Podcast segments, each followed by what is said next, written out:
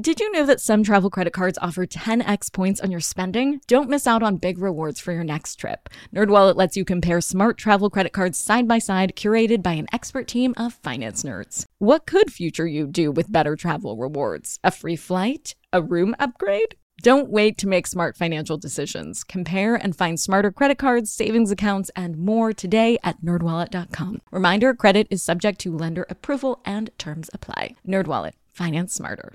Hey guys, are you ready for some money rehab? Wall Street has been completely upended by an unlikely player, GameStop. Mean And should I have a 401k? Because then I don't do it? No, I oh know. You think the whole world revolves Charge for wasting our time. I will take a check. Like a old school check. You recognize her from anchoring on CNN, CNBC, and Bloomberg. The only financial expert you don't need a dictionary to understand. Nicole Lapin.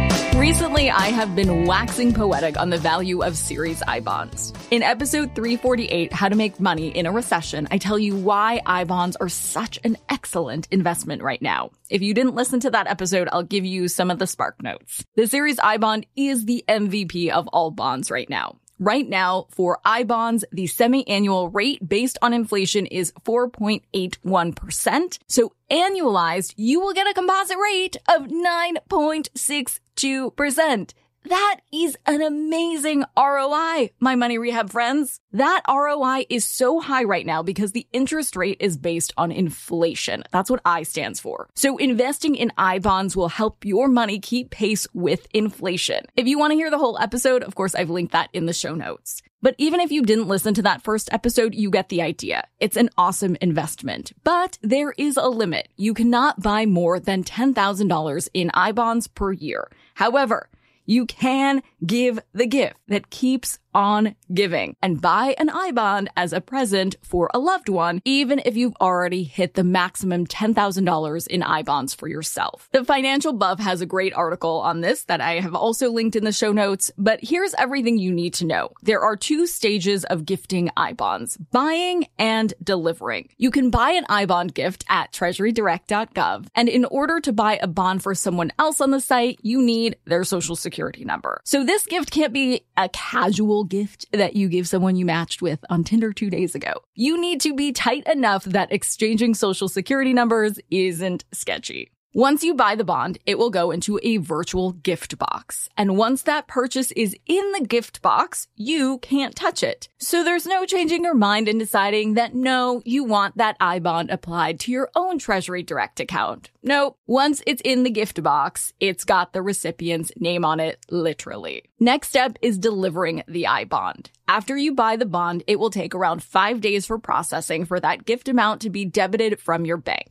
After that, you can give the I bond to your lucky, lucky recipient at any time. There is no expiration date or deadline. But when it does come time to give your I bond, you'll need the recipient's Treasury Direct account number. And fun fact, because buying and delivering are two separate steps, you can actually buy the gift before someone has made a Treasury Direct account. So if you're giving an I bond as a graduation gift, for example, you don't need to spoil the surprise and ask them to create an account before buying them the bond.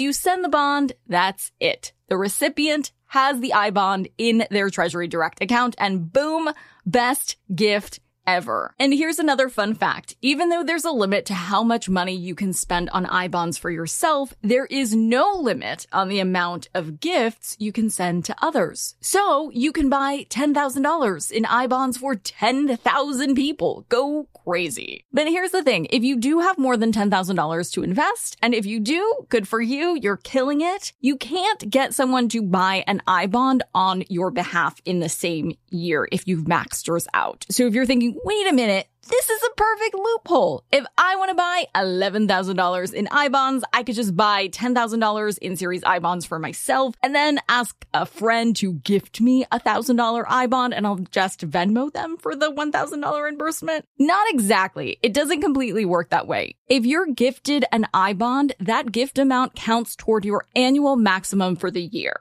But there is no restriction on something like that from happening in another year. There's no stopping you and your friend from gifting each other the same amount. And then whammo, you figured out an awesome way to get more exposure than $10,000 to Series I bonds. Call it whatever you want. A hack, a loophole, or just the gift that keeps giving. For today's tip, you can take straight to the bank. If you haven't given yourself the gift of an I bond just yet, do it. It is one of the best investments you can make right now, and you can start with just 25 bucks. So there's no excuse. Head over to treasurydirect.gov today. Production of iHeartRadio. I'm your host, Nicole Lapin. Our producers are Morgan Lavoie and Mike Coscarelli. Executive producers are Nikki Etor and Will Pearson. Our mascots are Penny and Mimsy. Huge thanks to OG Money Rehab team Michelle Lands for her development work, Catherine Law for her production and writing magic, and Brandon Dicker for his editing, engineering, and sound design. And as always, thanks to you for finally investing in yourself so that you can get it together and get it all.